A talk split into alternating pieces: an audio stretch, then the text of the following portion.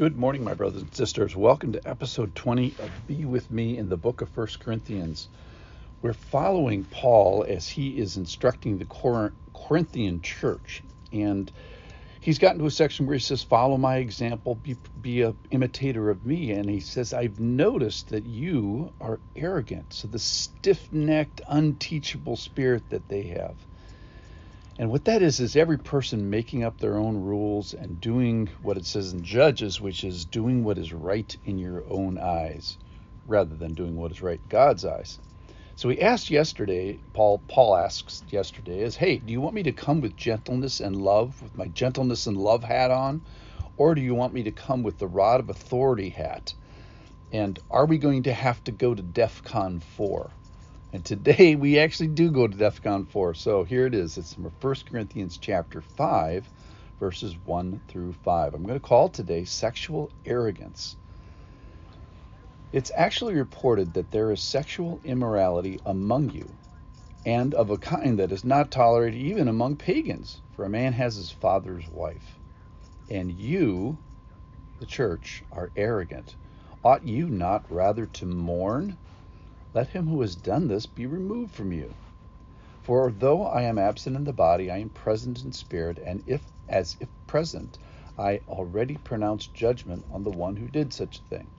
When you are assembled in the name of the Lord Jesus, and my spirit is present with the power of our Lord Jesus, you are to deliver this man to Satan for the destruction of the flesh, so that his spirit may be saved in the day of the Lord. All right, great, a great passage, a great topic. Uh, first of all, sex is the topic. Don't you just love the Bible? Couldn't be clear here. Um, secondly, sex is uh, identified as an area of morality.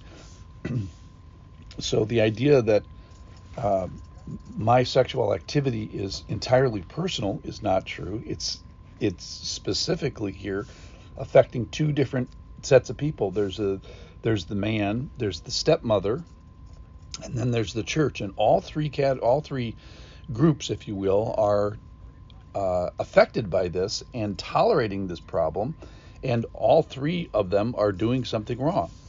So the, here's so what's the arrogance? The arrogance is that in this situation you should be grieving and mourning and helping this person. How? By disciplining them so that they don't lose their soul.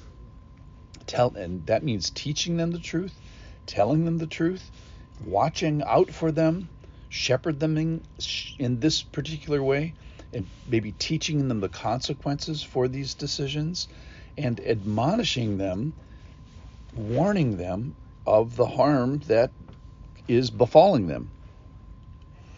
So, this idea where God didn't really mean that, or uh, God couldn't have been that serious about this. That's that's a sin that's happening both in the the individual who's having the sexual sin and those who are tolerating it. All right, so the arrogance has reached such a level that Paul is saying that a particular area of discipline uh, to help this hard heart, to help this hard heart turn and agree with God, and that this person would be undone. So the remedy that that is recommended is a removal from fellowship. So let's remember, fellowship is a privilege. That being in in fellowship is an is an assent to church discipline. So being in fellowship is actually an assent to be put out of fellowship if you need it, if you need that to help you. So the rod of authority for un, unrepentant people sometimes needs to be uh, wielded. So it demonstrates, though, a corporate concern for the soul of the unrepentant person.